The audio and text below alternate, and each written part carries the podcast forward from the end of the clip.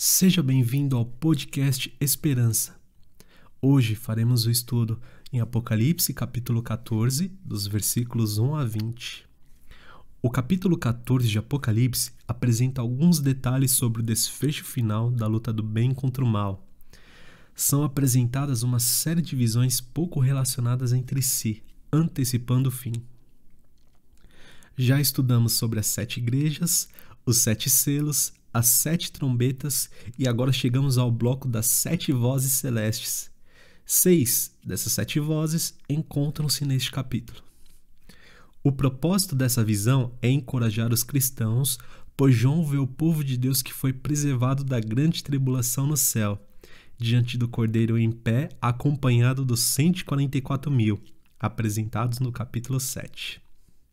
João quer assegurar para todos os crentes que, mesmo que uma batalha esteja ocorrendo na terra, eles podem ficar tranquilos, pois a guerra já foi ganha.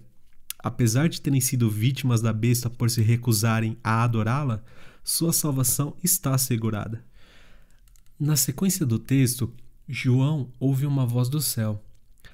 A voz de Cristo glorificado era como de muitas águas, como o barulho de um grande temporal e como a voz de um grande trovão, e cantavam diante do trono. Essa cena de grande alegria no céu inclui cânticos de vitória e música instrumental. Não era um coro angelical que cantava, mas os 144 mil que foram comprados da terra como primícias para Deus e para o Cordeiro. Dentro disso, vamos para o primeiro anúncio que é dito no versículo 6. E vi outro anjo voando pelo meio do céu, exortando todos a se arrependerem enquanto há tempo, antes que venha o julgamento final.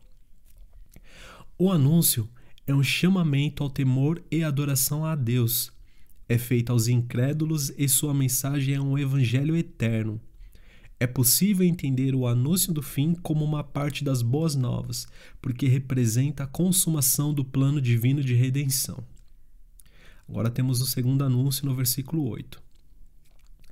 E outro anjo chama ao arrependimento à vista do julgamento iminente, e o anúncio que antecipa a queda da Babilônia, sistema corrompido que chamamos de mundanismo, personificada pela Roma do primeiro século, que enganou e seduziu as nações pela fascinação da sua riqueza e luxúria, transformando-se na taça da cólera de Deus. Então temos também o terceiro anúncio, dos versículos 9 ao 13.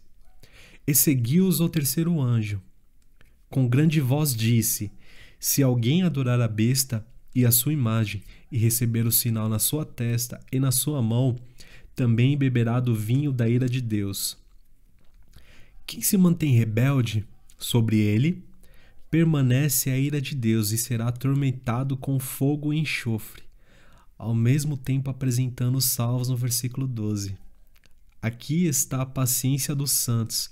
Aqui estão os que guardam os mandamentos de Deus e a fé em Jesus. E no versículo 13, uma voz do céu dizia: Bem-aventurado os mortos que desde agora morrem no Senhor. Sim, diz o Espírito, para que descansem dos seus trabalhos e as suas obras os sigam. Nos versículos 14 ao 20, João encerra seu interlúdio com duas visões uma da colheita dos remidos e outra da vindima da ira de Deus. A primeira retrata o julgamento escatológico, com referência para o ajuntamento dos justos, e a segunda retrata a condenação dos perversos. Essas duas visões pressupõem a luta final e espiritual entre Cristo e o Anticristo. Também temos o quarto anúncio, dos versículos 15 e 16. E outro anjo saiu do templo clamando com grande voz ao que estava sentado sobre a nuvem: Lança tua foice e cega. É já vinda a hora de cegar, porque já a seara da terra está madura. E a foice foi lançada e a colheita feita. Os salvos são recolhidos ao celeiro de Deus. E o quinto anúncio, no versículo 17. E saiu do templo que está no céu outro anjo, o qual também tinha uma foice aguda, a terra sendo vindimada com a ira de Deus. E o sexto anúncio temos o versículo 18 ao 20. E saiu do altar outro anjo que tinha poder sobre o fogo, e clamou com grande voz ao que tinha a foice afiada, dizendo: Lança tua foice afiada, e vindima os cachos da vinha da terra, porque já suas uvas estão maduras. E o anjo meteu a sua foice à terra e vindimou as uvas da vinha da terra, e lançou-as no grande lagar da ira de Deus. Concluindo, é importante que o cristão entenda o significado e as implicações práticas dos anúncios e das visões. Já estudamos sobre as sete igrejas, os sete selos, as sete trombetas e agora chegamos ao bloco das sete vozes celestes. Porém, no capítulo 14 de Apocalipse, são apresentados seis anúncios, ou seja, seis dessas sete vozes encontram-se neste capítulo e que irão se concretizar nos capítulos 20 e 22 de Apocalipse. Segundo as Escrituras, estamos vivendo os tempos do fim. Deus, em sua infinita graça e soberania, nos adverte para este momento.